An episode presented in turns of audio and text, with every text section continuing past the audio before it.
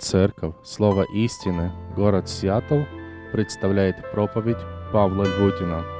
Пророчество Захарии, часть первая. Завет Бога. Сегодня, продолжая исследование Евангелия от Луки, мы подошли к одному очень важному тексту, который, можно сказать, является мостиком между Ветхим и Новым Заветом. Этот текст раскрывает Божье спасение через призму Давидова, Авраамова и Нового Завета. Я думаю, каждое воскресенье мы участвуем в вечере, участвуя в вечере Господней, мы вспоминаем Новый Завет. Сам Христос сказал, эта кровь есть кровь Нового Завета. Но возникает вопрос, что из себя представляет Новый Завет? Почему он именно назван новым? Более того, кому он дарован – и как этот Новый Завет, он связан именно с нашим спасением и так далее возникает достаточно очень много вопросов, так ответы на эти вопросы очень ярко раскрываются в пророческом слове Захария. Можно сказать, что это сверхважная тема, которая объединяет все священное писание. Именно поэтому исследование этой темы посвятим с вами около пяти недель. Перед тем, как мы непосредственно подойдем к этому тексту, я хотел вам еще раз напомнить вступительные слова евангелиста Лука, Луки, которые раскрывают цель написания этой книги. В третьем стихе он говорит, «То рассудилось и мне по тщательному исследованию всего сначала по порядку описать тебе, достопочтенный Феофил, чтобы ты узнал твердое основание того учения, в котором был наставлен». Заметьте, цель Евангелия от Луки – это утвердить основание евангельской веры. Он желает, чтобы Феофил, он знал то, во что он верил, и он не просто знал, но вот это знание или та вера, она имела крепкое основание. Например, у меня был гость на прошлой неделе – несколько дней назад, и мы когда с ним говорили о различных богословий или о, о восприятии этого мира, то можно было видеть это основание. Он всегда рассказывал определенные примеры. Вот того-то жизни то случилось, того-то жизни то случилось, у того жизни то случилось. И на основании этого он пытался сделать основание того, что он верит. Тогда я у него спросил, а чем опыт того человека отличается от опыта Елены Вайт? Или от внутреннего переживания. Он говорит, ну Елена Вайт была еретиком, а он нет. Я говорю, на основании чего ты знаешь? Почему то откровение, которое тот человек получил, оно истина, откровение ее, оно не истина? И здесь нет основания. Так Лука говорит Феофилу, я хочу, чтобы ты знал то учение, которому ты последовал, чтобы ты знал это основание, на чем оно стоит. Поэтому можно сказать, что книга Евангелия от Луки – это больше богословская, нежели историческая книга. Именно поэтому в, этом, в этой книге Лука, он делает сильное ударение на важные богословские темы. Он желает, чтобы Феофил знал твердые основания евангельской веры, которая глубоко коренится в Божьем Завете. Пророчество Захарии, оно связано с рождением младенца Иоанна. Лука после тщательного исследования, как он говорит, он отмечает несколько очень важных штрихов данного события. Необычное рождение сына, мы говорили в прошлое воскресенье, в семье Захарии было демонстрацией Божьей милости. В 58 стихе Лука описывает, «И услышали соседи и родственники ее, что возвеличил Господь милость своей над ней, и радовались с ней. Заметьте, это событие стало особым торжеством для многих людей. Люди услышали, что возвеличил Господь милость над ней, и написано, они радовались с ней. Они увидели эту красоту, проявление Божьей благости, Его милости. Бесплодная в старости родила сына. Это было необычное рождение – более того, когда пришли на восьмой день обрезать младенца, они пытались дать ему имя Захарий, которое было по той традиции. Они хотели увековечить имя его отца. Но на это мать сказала, что его имя будет Иоанн, что значит Бог дал благодать. Это привело народ в. Елизавета не пытается назвать его имя Иоанн, она говорит о том, что его имя будет Иоанн, она констатирует факт. Его имя будет указывать, что Бог дал благодать. Это привело народ в очень сильное недоумение, смущение. Они стали спрашивать Захарию, и он написал, имя есть его Иоанн, или дословно Иоанн есть имя его. И на тот самый момент – Захария пережил исполнение Божьего обещания, Бог открыл его уста. Эти обстоятельства, как необычное рождение, необычное имя и необычное чудо, она сначала призвало в народе страх, потом недоумение, вопросы, и в конце оно погрузило их или наполнило их сердца божественным страхом. Лука отмечает – 65 стих, «И был страх на всех живущих вокруг них, и рассказывали обо всем этом по всей Нагорной стране Иудейской. Все слышавшие положили это на сердце своем и говорили, что будет из этого младенца. И рука Господня была с ним. Мы прошлого серии говорили, после вопроса там, а, после слова, что будет с этим, из этого младенца, стоит а, союз, потому что рука Господня была с ним. Они увидели там руку Божью, и в сознании людей звучал вопрос, что будет с этим младенцем? Потому что рука Господня была с ним. Люди продолжали быть в и непонимании. Постоянно звучал вопрос, почему Иоанн? Что означает «Бог дал благодать»? Что будет с этим младенцем? Так следующие стихи, пророческие стихи отца Захарии, они являются ответом на этот вопрос. Лука пишет в следующем стихе, «И Захария, отец его, исполнился Святого Духа и пророчествовал, говоря».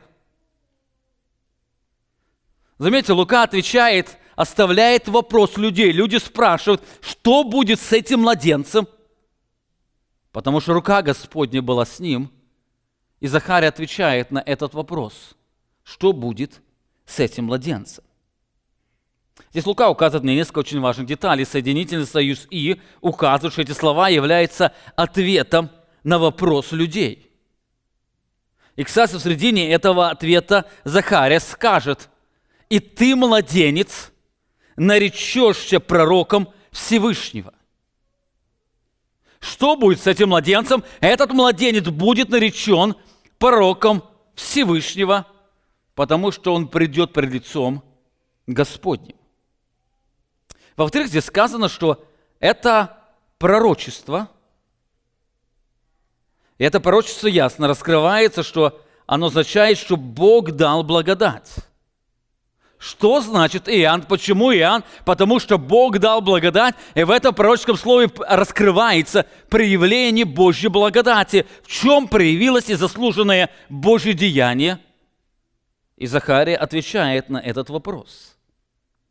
Более того, в-третьих, это не песнь, это пророчество Захария. Здесь сказано, и Захария, отец его, исполнился Святого Духа и пророчествовал он пророчествовал. Слово пророчество значит говорить от имени Бога. Это очень важно. То, что здесь сказал Захария, это является не просто интерпретация происходящего, это указывает не просто мнение Захарии, как он воспринимает это обстоятельство, но это является ответом самого Бога.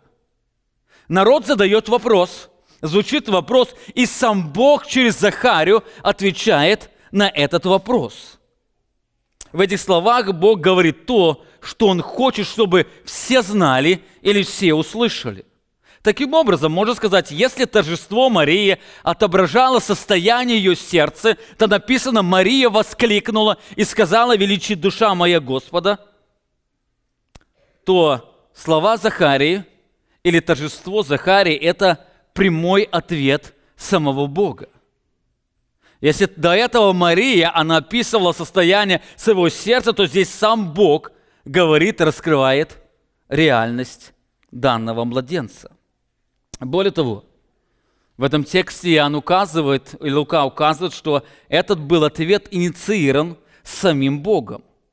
Сказано, что Захария исполнился Святого Духа и пророчествовал, говоря. Он исполнился, пассивный залог глагола «исполнился» указывает, что это произошло извне. То есть Дух Святой взял контроль над Захарией, направляя его речь. Именно таким образом все, что Захария будет говорить дальше, это не его слова.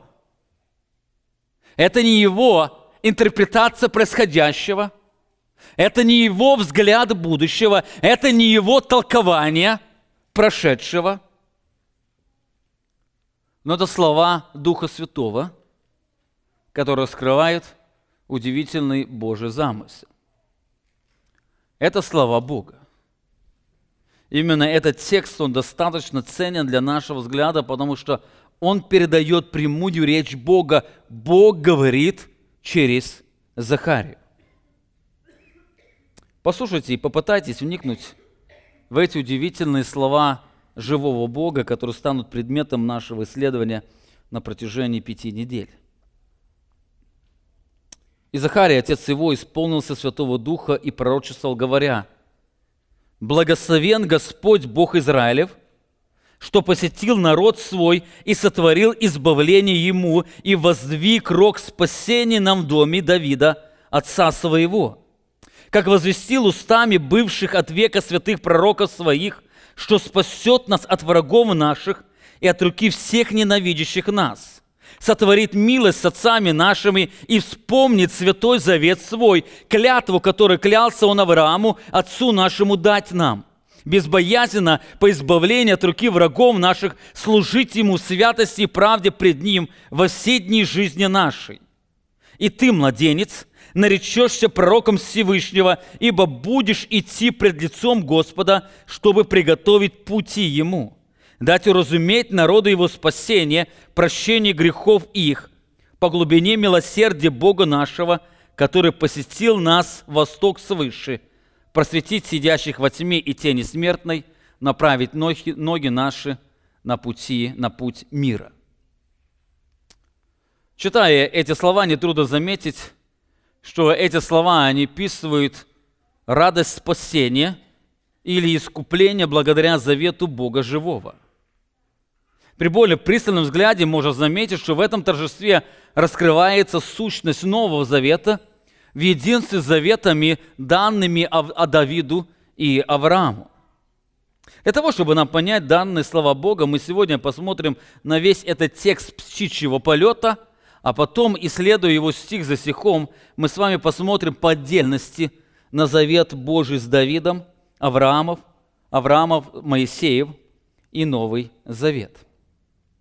Сегодня хотел, чтобы мы обратили внимание на семь очень важных истин, которые являются контуром этой удивительной картины. Другими словами, когда мы будем говорить о завете Дави, с Давидом, Авраамом, Моисеем и другими заветами, а, очень важно помнить этот контур, который мы сегодня с вами попытаемся нарисовать. Другими словами, представьте себе, вам дали картину из пазлов. Эта картина называется Божий Завет – я думаю, каждый, кто когда-то собирал картину из пазлов, то понимает, что сначала, чтобы понять всю картину или ее собрать, то нужно собрать сначала контуры или стороны картины. И именно когда стороны картины будут собраны, тогда уже легче собирать и понимать всю эту картину.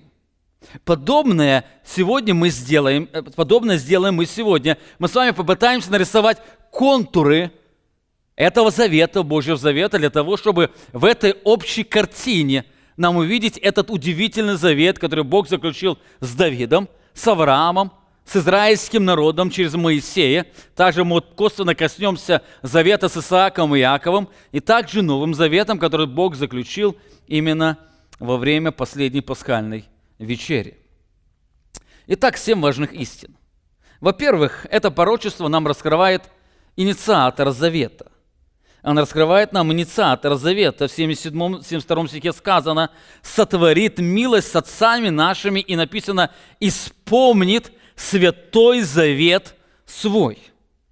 Он вспомнит святой завет свой. Мы с вами, когда подойдем к этим стихам, мы посмотрим, что означает слово святой. Но сегодня я хотел обратить внимание на два этих слова. Это завет свой. Слово завет означает обещание, которое было а, скреплено определенным договором. То время люди заключали договоры. Это мог быть двухсторонний договор, который каждый имел какую-то ответственность.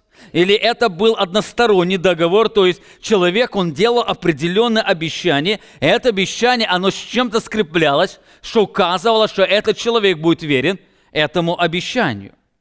Это слово «завет». Подобное явление мы с вами переживаем на бракосочетании, когда мужчина и женщина, они вступают в завет брака.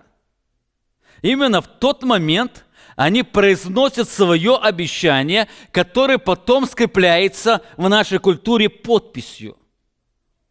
Потом этот договор называется свидетельством о браке. То есть свидетельство о браке, оно является только свидетельством, которое указывает на то, что мы вступили в этот договор. Кстати, в еврейском народе, в израильском народе были определенные свидетельства. Например, обрезание – это было свидетельство, что Авраам вступил в договор, или Бог вступил в договор с Авраамом. Подобный завет существует между Богом и людьми.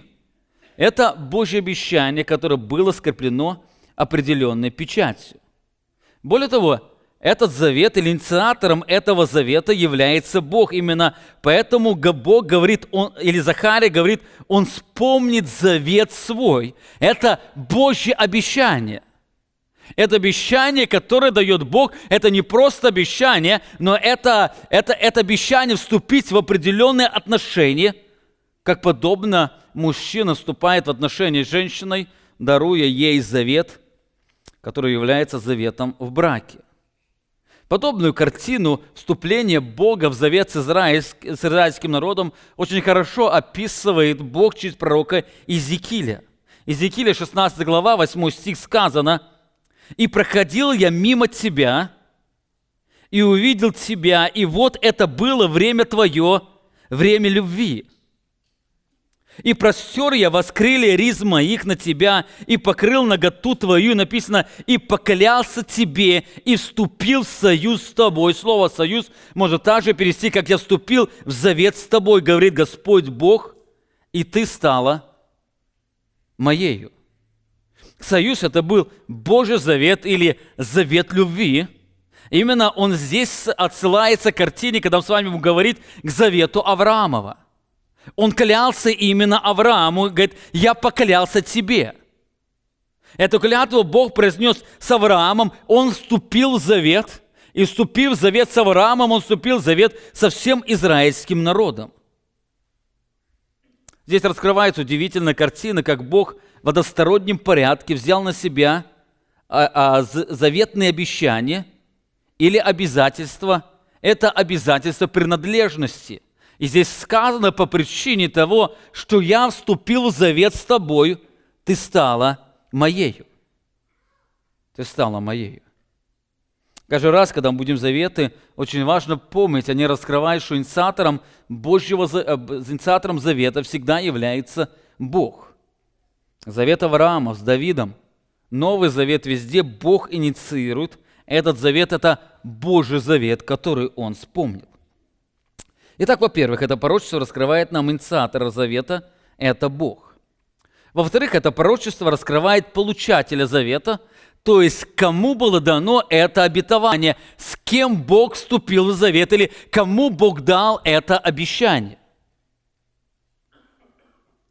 Захарий или Бог через Захарию в самом начале говорит, «Благословен Господь, Бог Израилев, что посетил народ свой».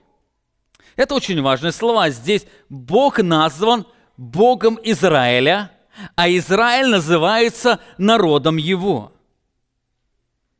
В этих словах нет ничего странного. Они ярко, а это ярко отражается в книге Ветхого Завета, где Бог неоднократно называет себя Богом Израиля. Он Бог Израиля. Заметьте, Лука пишет эту книгу язычнику, и он в самом начале указывает о том, что он является Богом Израиля. Именно поэтому он является Богом Израиля, потому что он вступил с ним в союз. Первое царство Самуил называет Господа Богом Израиля и сказался нам Израилем, так говорит Господь Бог Израилев. Я вывел Израиль из Египта, избавил вас от руки египтян и от руки всех царств, угнетающих вас. Это говорит Бог Израилев. Эти слова неоднократно встречаются на страницах Священного Писания. Но возникает вопрос, почему он Бог Израиля? Он же является Богом всех людей. Он является Богом всей земли. Почему сказано в некоторых текстах, что он является именно Господом Израиля? Это указывает потому, что он заключил с ним свой завет. Это можно сравнить такой иллюстрацией. Я являюсь мужем моей жены. Я муж Оли Левутиной. Вот то же самое, он Бог Израиля, потому что он вступил в завет с Израилем, и теперь Израиль принадлежит ему. Это было решение Богом, Бога стать Богом Израиля. Данный завет любви, завет спасения – это завет Бога с Израилем. Когда мы читаем о Новом Завете, везде, где сказано о Новом Завете, там сказано, что этот завет Бог заключает с Домом Израилевым. Иеремия, 31 глава, 31 стих сказано, «Вот наступают дни, говорит Господь, когда я заключу с домом Израиля и с домом Иуды новый завет. Не такой завет, как я заключил с отцами их тот день, когда взял их за руку, чтобы вывести их из земли египетской. Тот завет мой они нарушили, хотя я оставался в союзе с ними, говорит Господь. Но вот завет, который я заключу, написано с домом Израилевым. После тех дней, говорит Господь, вложу закон мой во внутренность их, и на, и на сердцах их напишу его, и буду им Богом, они будут моим народом. В этом тексте несколько раз указывают, что этот завет заключен именно с Израилем. Евреям дважды, когда автор ссылается на эти слова, он говорит, что эти слова Бог заключит завет с Израилем и домом Иудиным. Более того, апостол Павел пишет, что язычники были чужими по отношению данного завета. Ефесянам 2 глава 12 стих сказано, что вы были в то время без Христа, отчуждены от общества Израиля, израильского, чужды завета обетования, не имели надежды, были бы безбожниками в мире. Другими словами, вы были чужды, с вами завет никто не заключал. Завет обетования – он был заключен именно с израильским народом. Бог дал этот завет Израилю. В другом месте апостол Павел раскрывает, что Израилю принадлежат усыновление, заветы и обетования. Не всем, но именно Израилю Бог даровал эти заветы. Римлянам 9 глава 4 стих. То есть израильтян – которым принадлежат усыновление и слава, и заветы, и, за, и законоположение, и богослужение, и обетование. Апостол Павел раскрывает, что это принадлежит Израилю. Именно поэтому Христос во время земного служения говорил, что спасение пришло от иудеев. Когда беседуя с самарянкой, он сказал, вы не знаете, чему кланяетесь, а мы знаем, чему кланяемся, ибо спасение от иудеев. Спасение пришло от иудеев. Это очень важно. Понимание Божьего замысла спасения и понимание Нового Завета, оно непосредственно связано с пониманием роли израильского народа и Божьего Завета с ним. Если Новый Завет был заключен с израильским народом, возникает вопрос, какое отношение язычники имеют к этому завету. И мы с вами об этом подробнее будем говорить, когда будем исследовать или подойдем именно к Новому Завету, который Бог заключил с израильским народом. Но сегодня я хотел, чтобы вы могли отметить эту очень важную истину. Когда мы говорим о Божьем Завете, то, во-первых, инициатором этого завета является Бог. Во-вторых, это пророчество раскрывает, раскрывает, что получатели завета, или с кем Бог заключил этот завет, это является народ израильский. Вы нигде не найдете слов, где Бог заключил еще с кем-то завет, кроме завета с израильским народом. Были заветы, завет с Ноем, но это не завет спасения. Но тот завет, который мы сегодня с вами говорим, завет спасения и искупления, он непосредственно связан именно с израильским народом. В-третьих, важно отметить еще одну очень важную истину, когда мы рисуем контур Божьего завета. Это пророчество раскрывает единство завета. В богословии принято разделять эти заветы на части. Есть Авраамов завет. Некоторые говорят, есть еще Палестинский завет. Есть завет Моисеев, есть Давидов завет, есть завет с Исааком и Яковом, и есть Новый завет. Хотя эти заветы имеют разные значения – или разные благословения, можно сказать, в сущности своей они отображают разные грани единого Божьего завета, о чем мы с вами увидим впоследствии нашего исследования. Именно поэтому, хотя в нашем тексте мы встречаем указание на три завета, в нашем отрывке только содержится один раз слово «завет». Итак, вначале мы видим, что Захария благословляет Бога, за его верность именно завету с Давидом. Он говорит, благословен Господь Бог Израилев, что посетил народ свой и сотворил избавление ему и воздвиг рог спасения нам в доме Давидова, отрока своего. Здесь очень ясно, ясно раскрывается, что данное спасение, оно непосредственно связано с домом Давидовым. Здесь указывается на завет, который Бог заключил с Давидом. Ну что это за завет? Хотя здесь не сказано слово «завет», он подразумевается, когда мы, придем, когда мы исследуем Ветхий Завет, мы видим, что это соглашение или это обещание, оно названо заветом. Это завет Бог заключил с Давидом. И здесь сказано, что Бог воздвиг спасение именно в доме Давидовом. Именно благодаря, или он исполнил обещание завета, который Бог дал Давиду. Что это за завет? Как он связан со спасением? Мы коснемся его в следующее воскресенье, если Бог даст нам возможность.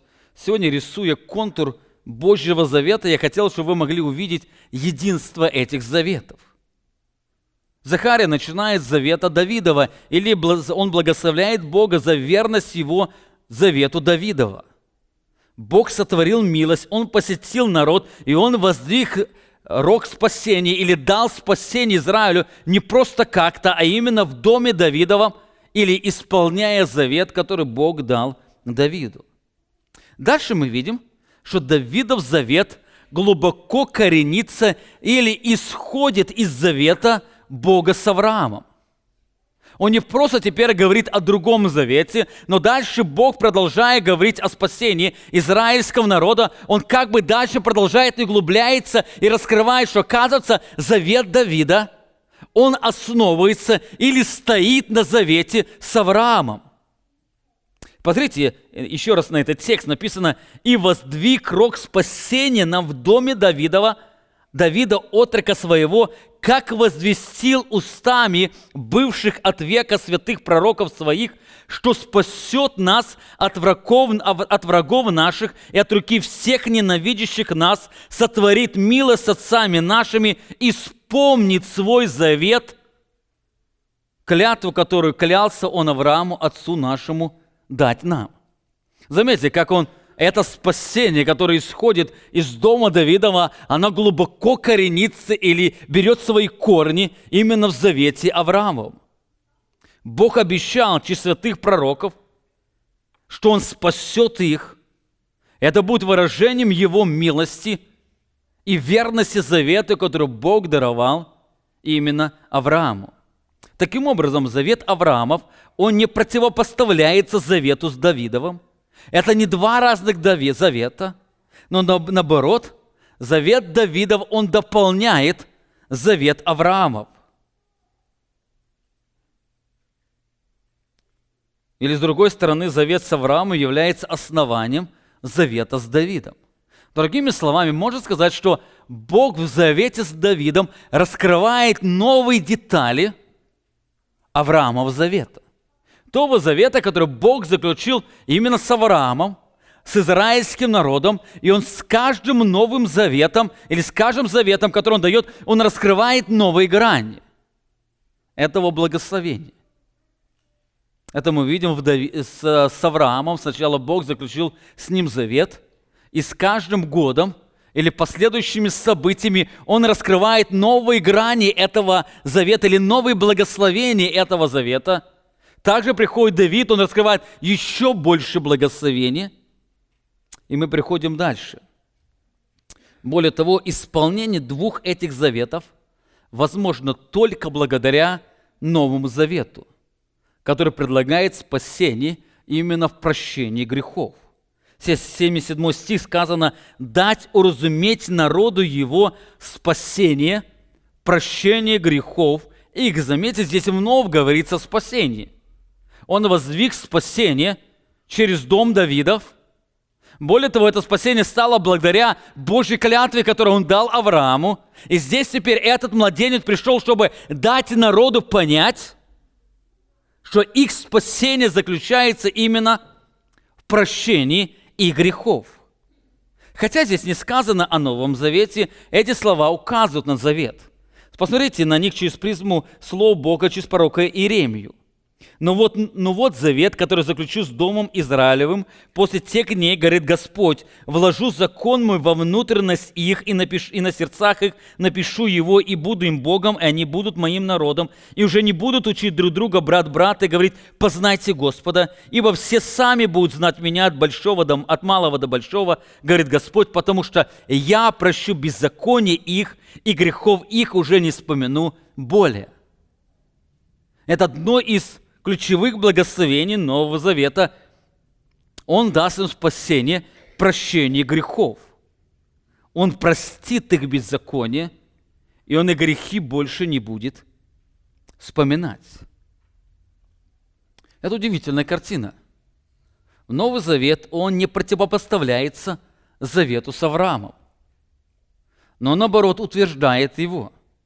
Слово «новый» указывает не новизну по времени – но новизну по качеству. Этот завет, он раскрывает новые детали завета, который Бог даровал Аврааму. Кстати, мы сегодня видим, когда Бог сказал Аврааму о его благословении, уже Бог Аврааму говорит об этом завете, о завете о спасении через прощение грехов. Он указывает, что настанет время, что заключу с вами новый завет, которым исполнятся все благословения, которые я говорю тебе сегодня, которые относятся к израильскому народу. Этот завет раскрывает, что благословение Авраамова и Давидова завета возможно только благодаря Новому Завету, то есть спасению, прощению грехов. Это единый завет. Мы, кстати, с вами также посмотрим, как, а, как Моисеев завет – которому противопоставляется Новый Завет, он также имеет эту грань единства с этими заветами. Единство заветов очень часто отражается в словах многих пророков. Один из пророков – это пророк Иезекииль, который в одном тексте, он соединяет все благословения с этими тремя заветами. Иезекииля, 37 глава, 21 стих. Посмотрите внимательно на эти слова Бога, где он говорит о своем завете – то скажи им, так говорит Господь Бог. Все эти слова указывают на будущее время, которое еще произойдет, они уже начинаются происходить. Вот, посмотрите, я возьму сынов Израилевых из среды народов, между которыми они находятся, и соберу их отовсюду, и приведу их в землю их. На этой земле, на горах Израиля, я сделаю их одним народом, и один царь будет царем у всех их, и не будут более двумя народами, уже не будут вперед разделяться на два царства. И не будут уже осквернять себя идолами своими и мерзостями своими и всякими пороками своими, и освобожу их из всех мест жительства их, где они грешили, и очищу их, и будут моим народом, и я буду их Богом. И заметьте 24 стих. И раб мой Давид будет царем над ними и пастырем всех их.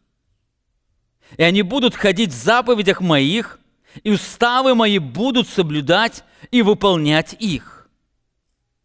И будут жить на земле, которую я дам рабу моему Иакову, или которую я дал рабу моему Иакову, указывая уже завет с Иаковом или с Авраамом, на котором жили отцы их, там будут жить они и дети их, и дети детей их вовеки, и раб мой Давид будет князем у них вечно, указывая на завет с Давидовым.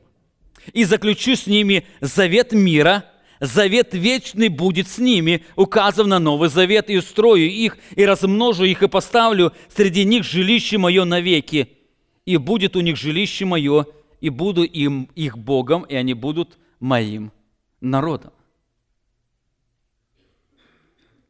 Эти слова удивительно раскрывают это единство завета, который Бог заключил с отцами израильского народа.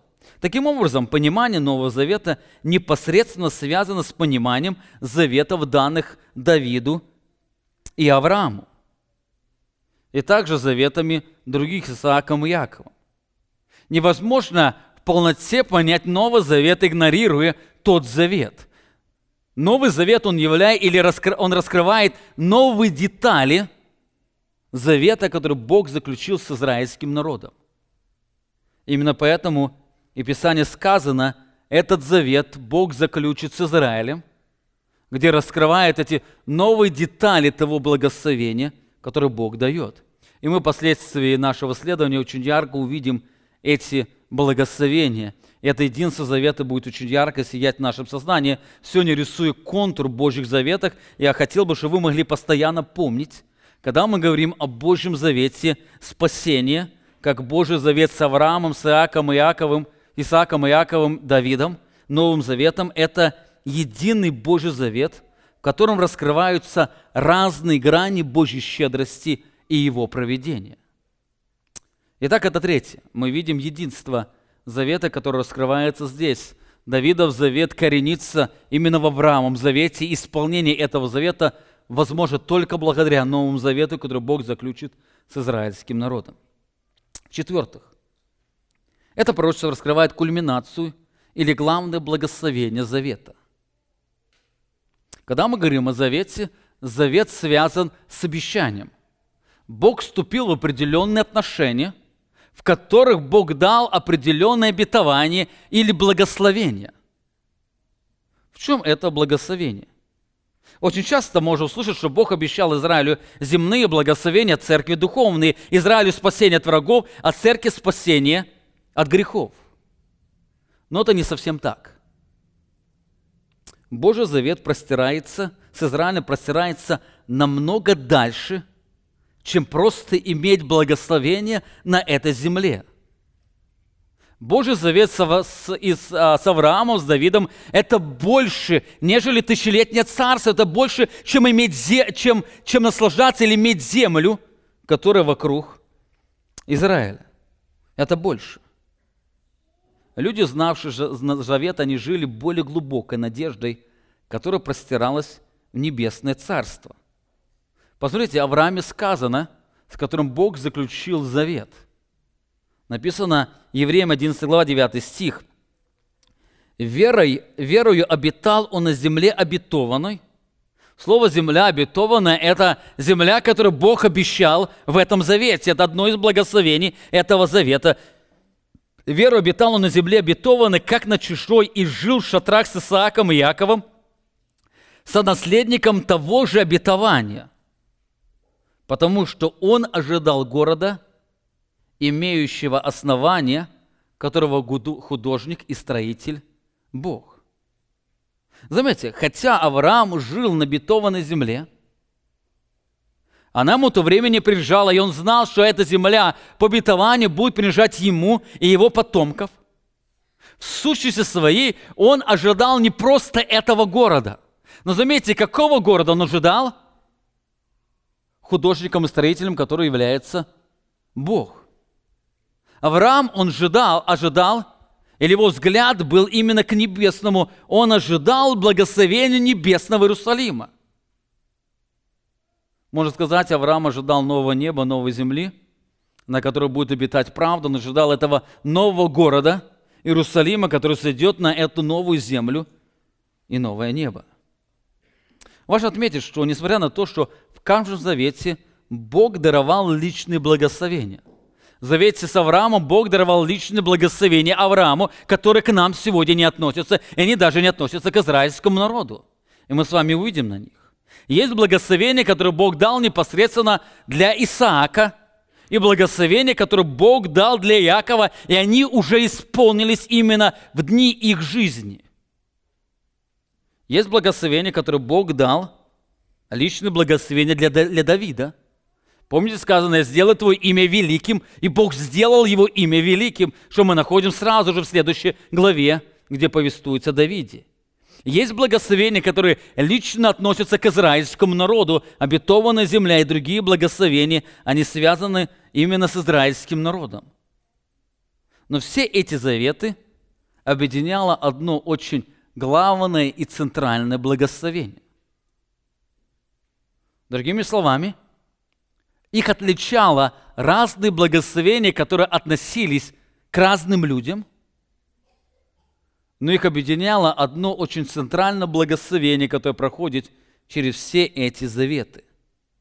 Посмотрите, Захарий говорит о нем. 73 стих. «Клятву, который клялся он Аврааму, отцу нашему, дать нам безбоязненно по избавлению от врагов наших, служить ему в святости и правде пред Ним во все дни жизни нашей. Это центральное обещание Бога безбоязненно или без страха от врагов служить Богу в святости и праведности. Это удивительно. Бог обещает спасение от врагов не ради спасения, но ради служения. Бог поклялся Аврааму, что Бог заключит с ними, наступит время Новый Завет, в котором они без страха будут служить Господу. Но что это значит? Что значит это благословение? Это благословение принадлежности или благословение взаимоотношений. Служить Богу – это значит быть Его народом – а быть Его народом, это значит, что Он будет их Богом.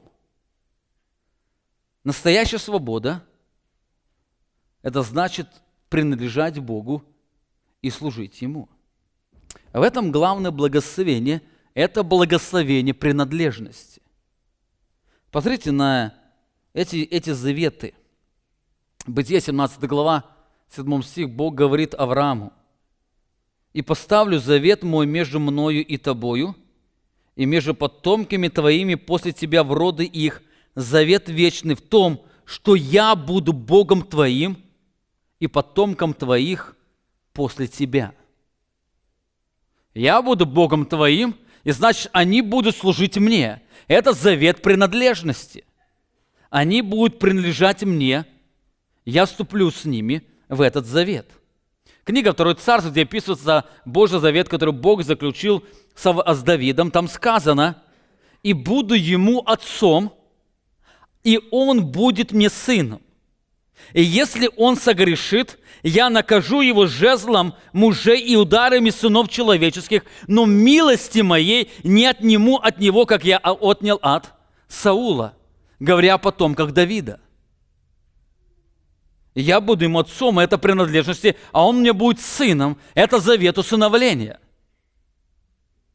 И заметьте, в этом завете есть благословение. Когда он согрешит, он лишится некоторых благословений, но завета моего принадлежности он никогда не лишится. Я накажу его, но милости не отниму. Мы с вами будем говорить, когда будем говорить об израильском народе – есть завет, который вечный завет, и есть условия, через которые человек может переживать эти благословения. Израильский народ мог потерять эти благословения. И сегодня мы видим, что престол Давида, он потерял эти благословения. Сегодня никто не восседает из потомков Давида на престоле, как было в дни Захарии. Тогда был царь Ирод из Адумиян. Но этот завет, он остался вечным. То есть Бог поклялся, что будет на престоле сидеть потомок Давида. И он говорит, и у них будет особые отношения. Я буду ему отцом, а он будет мне сыном. Иеремия, 31 глава, где описывается Новый Завет. Но вот завет, который заключу с Домом Израилевым после тех дней, говорит Господь, вложу закон мой во внутренность их и на сердцах их напишу его, и буду им Богом, и они будут моим народом. Заметьте, весь этот завет приходит к этой точке. Он будет им Богом, они будут его народом. Книга Откровения, оно заканчивается исполнением этого удивительного завета – и услышал я громкий голос с неба, говорящий, «Вот скине Бога с человеками, и Он будет обитать с ними, они будут Его народами, и сам Бог с ними будет Богом их». Вот она кульминация исполнения этого завета. Он расширялся, расширялся, и когда наступает новое небо, это то время, которое ожидал Авраам, куда он стремлял свой взор – в это время будет выражена самая кульминация взаимоотношений Бога с людьми. Они будут Его народами, и сам Бог будет Богом их. Таким образом, несмотря на то, что каждый завет предполагает какие-то конкретные благословения для тех людей, с кем был заключен этот завет, все они едины в конечной цели. Это завет принадлежности, это завет усыновления, это завет взаимоотношений – и завет служения. Именно посредством этого завета израильский народ будет верен Богу, принадлежа Ему. Именно поэтому Бог сказал израильскому народу, «Я нашел тебя, я покалялся, вступил в завет, и ты стала моей». И вот, это, и вот это исполнение этого завета, оно будет явлено уже в вечности, они будут его народами, сам Бог будет Богом их. Итак, четвертых, это пророчество раскрывает главное благословение завета. завета. В-пятых, это пророчество раскрывает нам проведение завета. То есть, каким путем Бог достигает благословения завета, то есть каким путем Бог достигает данное благословение завета. В этом пророчестве, в слове, Бог раскрывает не только конечную цель, что израильский народ без страха будет служить Ему – имея, а, подразумевая эту удивительную принадлежность, но и путь достижения этой цели, что называется богословие Божьим проведением.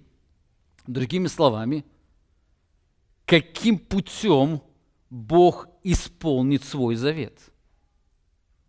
Или каким путем Бог исполнит эту конечную цель, что они будут Его народами, а Он будет Богом их? Через какой путь израильский народ, являясь грешными людьми, они станут Божьим народом, где Бог будет их Богом. Здесь раскрывается три важных составляющих проведения завета.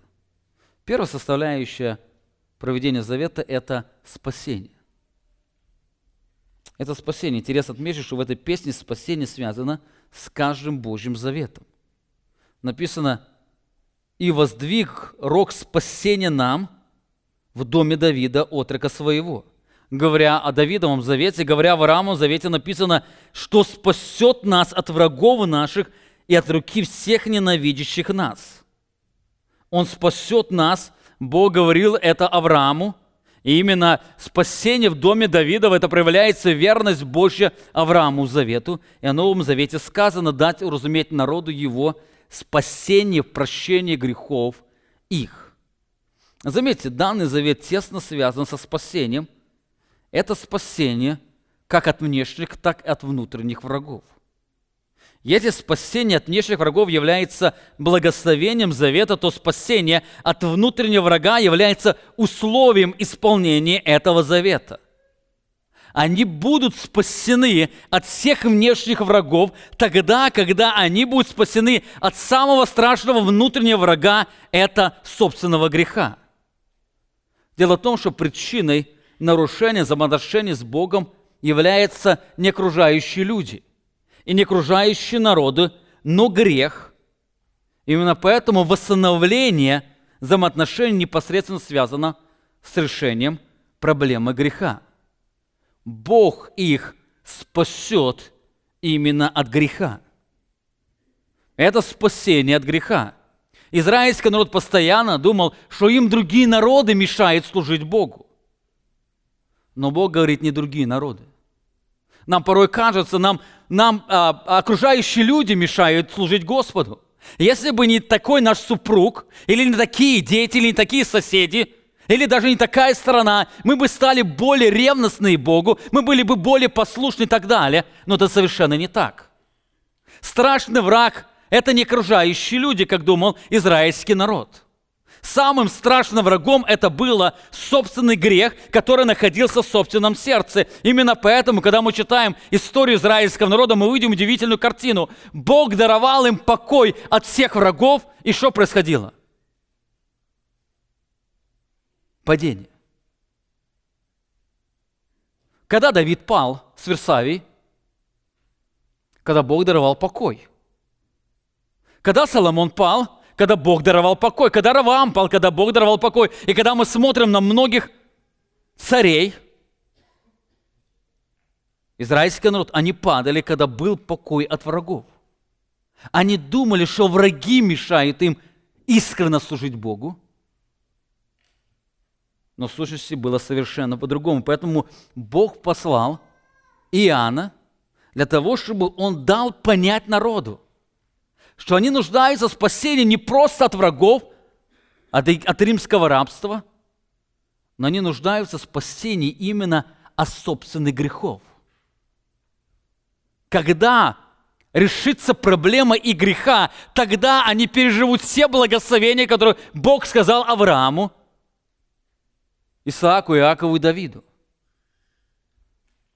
Это благословение спасения мы переживаем благословение или в нашем спасении. Это первая составляющая проведения завета – это спасение. Бог исполнит это через то, что Он спасет от грехов. Вторая составляющая – это искупление. Спасение через искупление. Бог исполнит свой завет в том, что Он спасет людей или спасет Израиль именно через искупление. Написано, благословен Бог Израилев – что посетил народ свой и сотворил избавление ему.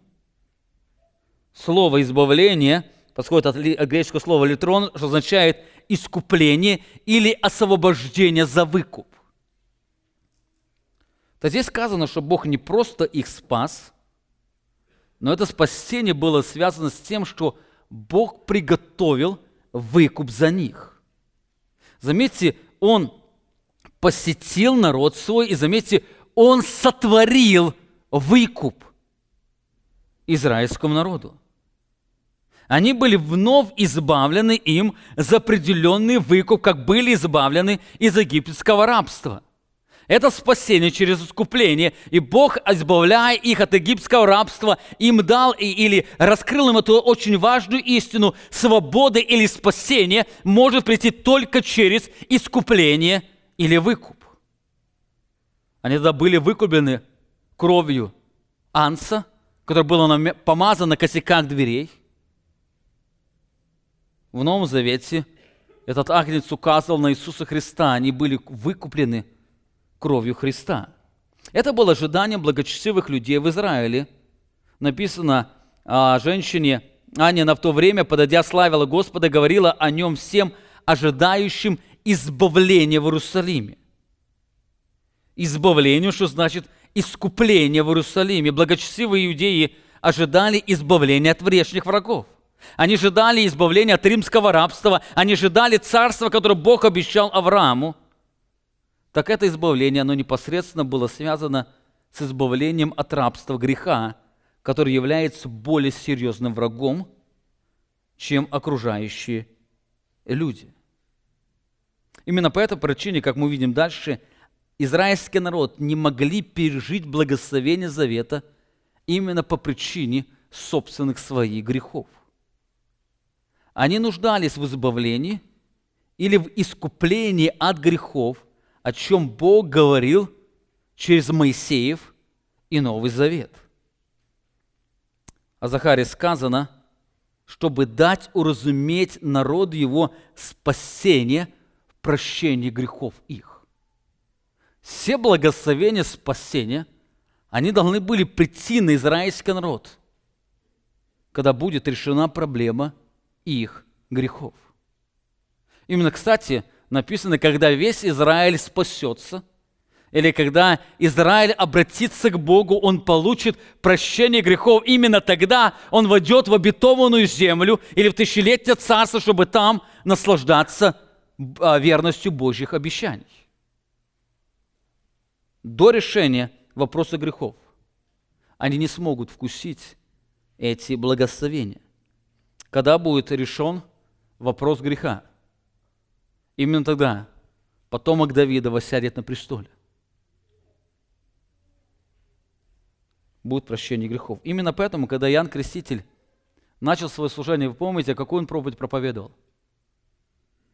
Покайтесь и веруйте в Евангелие. Покайтесь и веруйте в то царство, которое Бог обещал вам дать. Говоря Евангелие царства, покайтесь и веруйте этому завету. Когда Христос начал служение, Он проповедовал ту же самую проповедь. Покайтесь веруйте в Евангелие. Когда апостолы проповеда начали проповедовать день Пятидесятницы, они говорили, покайтесь, потому что вам принадлежат эти обетования, обетования спасения. Покайтесь. Они нуждались в искуплении от грехов. Кстати, мы когда подойдем к Новому Завету, по той же причине мы можем быть участниками или переживать часть благословения Нового Завета, это конечную цель – но мы теряем многие благословения по причине нашего непослушания. Как по причине непослушания израильский народ, по причине своих грехов, они теряли эти благословения, хотя они имели этот завет, конечную цель. Они не могли вкушать эти благословения, потому что грехи стояли между ними и Богом. Так подобно в нашей жизни, хотя мы говорим о многих благословениях, наши грехи, они часто препятствуют нам переживать благословение. Как, например, благословение радости, благословение счастья, благословение наслаждения в Боге. Наши грехи, они препятствуют. Итак, мы видим, что этот завет или проведение завета, оно связано со спасением через искупление. Бог спасет их через искупление. Израильский народ, как, сегодня, как и Церковь Иисуса Христа, она спасается только через то, что Бог сделал выкуп за нее именно в Иисусе Христе, как мы видим дальше. И третья составляющая Божьего проведения завета – это по милости Бога. Спасение через искупление только по милости Бога. Сначала раскрывается, что завет с Авраамом был заветом милости. Он не был обусловлен человеческой значимостью или достоинством. Писание раскрывает, когда Бог призвал Авраама, он на то время был идолопоклонником. В нем не было никакой ценности, из-за которой Бог призвал его.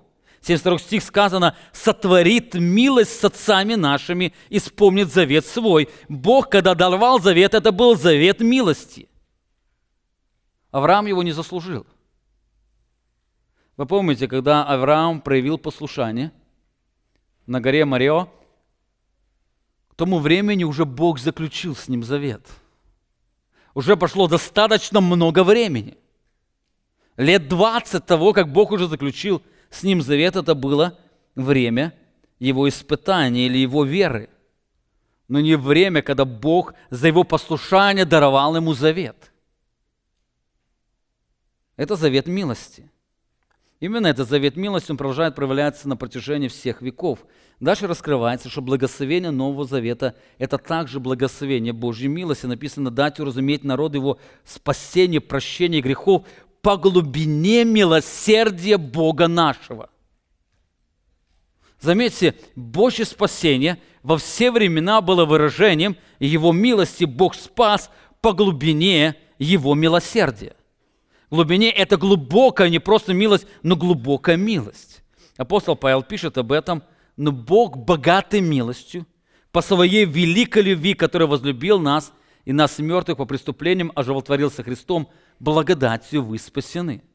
Заметьте, он вновь относится к этим словам. Спасение по Божьей милости. Бог богатой милостью. Это неотъемлемая часть Божьего завета. Завет с Авраамом, завет с Давидом, другие заветы – это завет Божьей милости, где значимости человеческой совершенно нет. Более того, этот завет называется не только заветом милости, но и заветом любви. Посмотрите, апостол Павел очень описывает Бог богатой милостью по своей великой любви. Он делает эту грань, или он, он делает это, это единение Божьей милости и Божьей любви.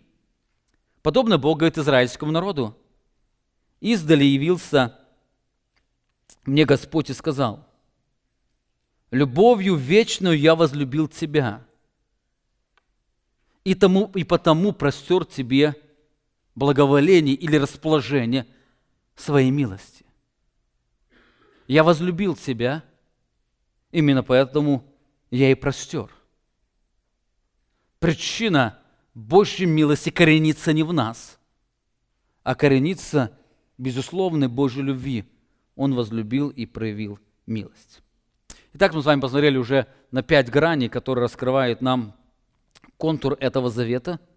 Мы видим в этом пророческом проведении завета, то есть каким путем Бог достигает благословения этого завета, это спасение через искупление по милости Бога. У нас время вышло, я хотел бы два еще в виде тезисов посмотреть на этот завет. В-шестых, это пророчество раскрывает нам исполнителя завета. Кто же исполнит этот завет? 68 стих сказано, «Благословен Господь Бог Израилев, что посетил народ свой и сотворил избавление ему и воздвиг рог спасения нам в доме Давидова, отца своего». Это удивительная истина.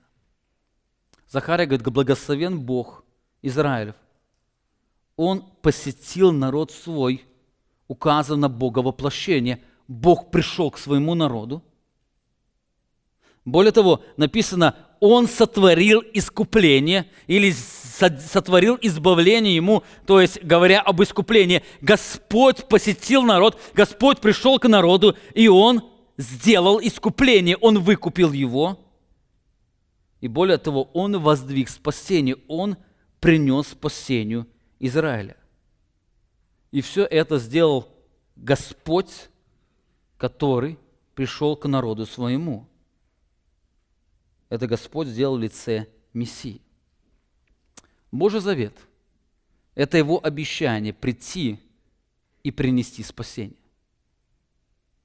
Божий завет – это Божье обещание тому, что Он придет и сотворит спасение. Именно поэтому в завете с Авраамом сказано о семени, в котором благословятся все народы.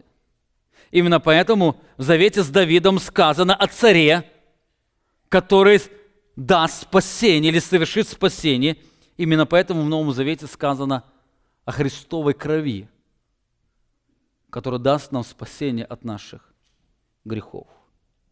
Это пророчество раскрывает нам исполнительность завета, это Христос Господь. И последнее, это пророчество раскрывает нам гарантию завета.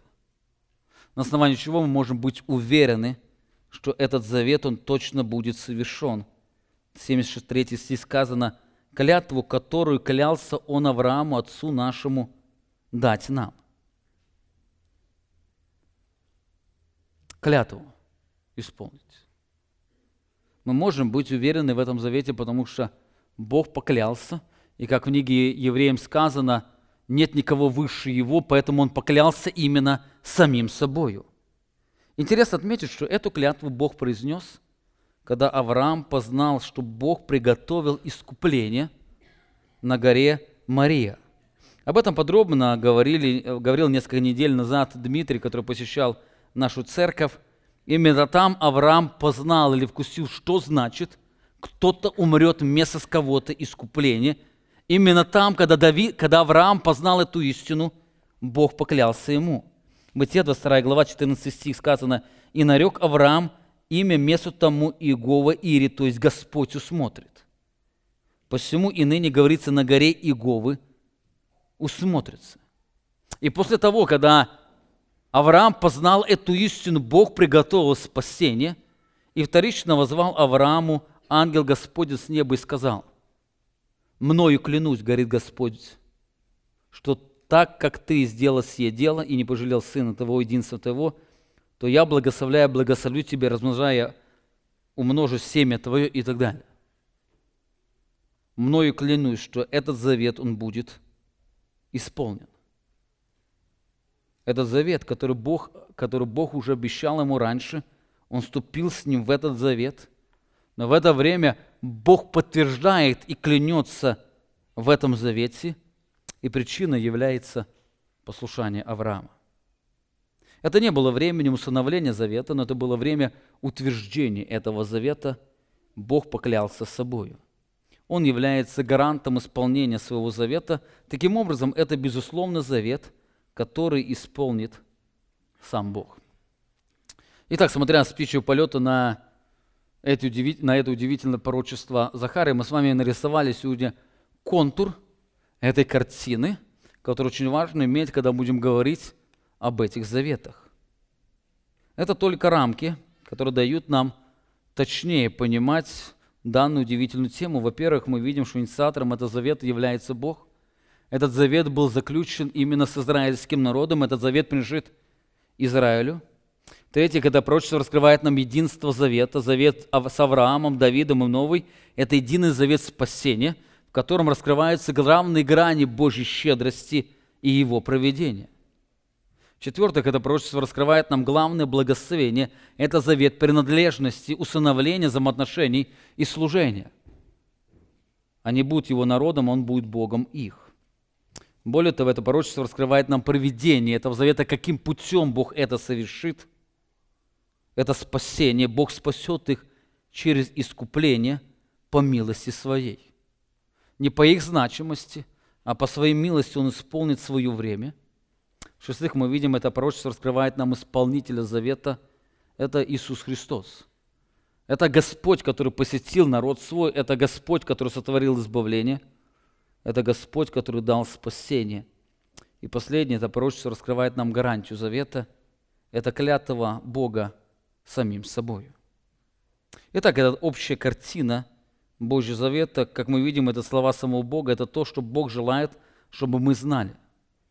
Для того, чтобы нам глубже познать красоту Его завета, в котором мы имеем участие, в последующее воскресенье мы с вами коснемся разных граней по отдельности, посмотрим на этот завет – над завет, чтобы перед нами рисовалась эта общая картина Божьего завета, посредством которого мы имеем сегодня с вами спасение. А сегодня я хотел закончить проповедь словами Священного Писания, где раскрывается удивительная гарантия завета, который Бог даровал нам. Евреям 6 глава 17 стих сказано, «Посему и Бог, желая яснее показать наследникам обетования непреложность своей воли, употребил э, посредство клятву, дабы в двух непреложных вещах, в которых невозможно Богу солгать, твердое утешение имели мы, прибегшие взяться за принадлежащую надежду, которая для души есть как бы якорь безопасный и крепкий, и входит во внутреннее за завесу, куда предпечий за нас вошел Иисус, сделавший перещенником навек по чину Мелсиседека. Заметьте, здесь сказано, Бог поклялся, чтобы мы имели твердое утешение. Слово утешение означает эту стойкость, и мы могли взяться крепко за эту надежду. Именно эта надежда является якорем безопасным и крепким. Наша надежда на Бога связана с Его заветом. Именно поэтому понимание этого завета – она приносит нам утешение или делает нас стойкими, крепко держащимся за Иисуса Христа. Аминь. Помолимся. Дорогой наш славный, превознесенный Бог, я благодарю Тебя за то, что Ты даровал нам сегодня эту возможность сегодня посмотреть на удивительную картину Твоего завета. Нам еще очень много непонятно, но Ты даешь нам это удивительное благословение сегодня взглянуть на твой удивительный замысел, в котором ты по своему проведению исполняешь то, что предначертала быть твоя рука. Мы благодарим Тебя за этот удивительный завет спасения, который через искупление только благодаря Твоей милости. Мы особо благодарим Тебя за то, что хотя Ты не обещал нам, и Ты не ступал с нами в этот завет, но мы, как язычники, имеем благословение этого удивительного завета, который Ты обещал своему народу. Мы особо благодарим Тебя за то, что Ты сделал нас сопричастниками. Ты соединил нас с Твоим народом в этом удивительном завете, в котором мы можем иметь это спасение по причине искупления благодаря Твоей милости. Слава Тебе и благодарности. Сегодня мы хотим воспеть Тебя, хотим воспеть Твою милость, хотим воспеть Твою благодать. И мы хотим, чтобы наши сердца не крепко держались это удивительное обетование, чтобы нам в стойкости, утешаясь в Тебе, следовать за Тобой, наш вечный Бог. Аминь. Вы прослушали проповедь пастора Павла Львутина. Другие проповеди и информацию нашей церкви вы можете найти на нашей странице в интернете www.словоистины.org.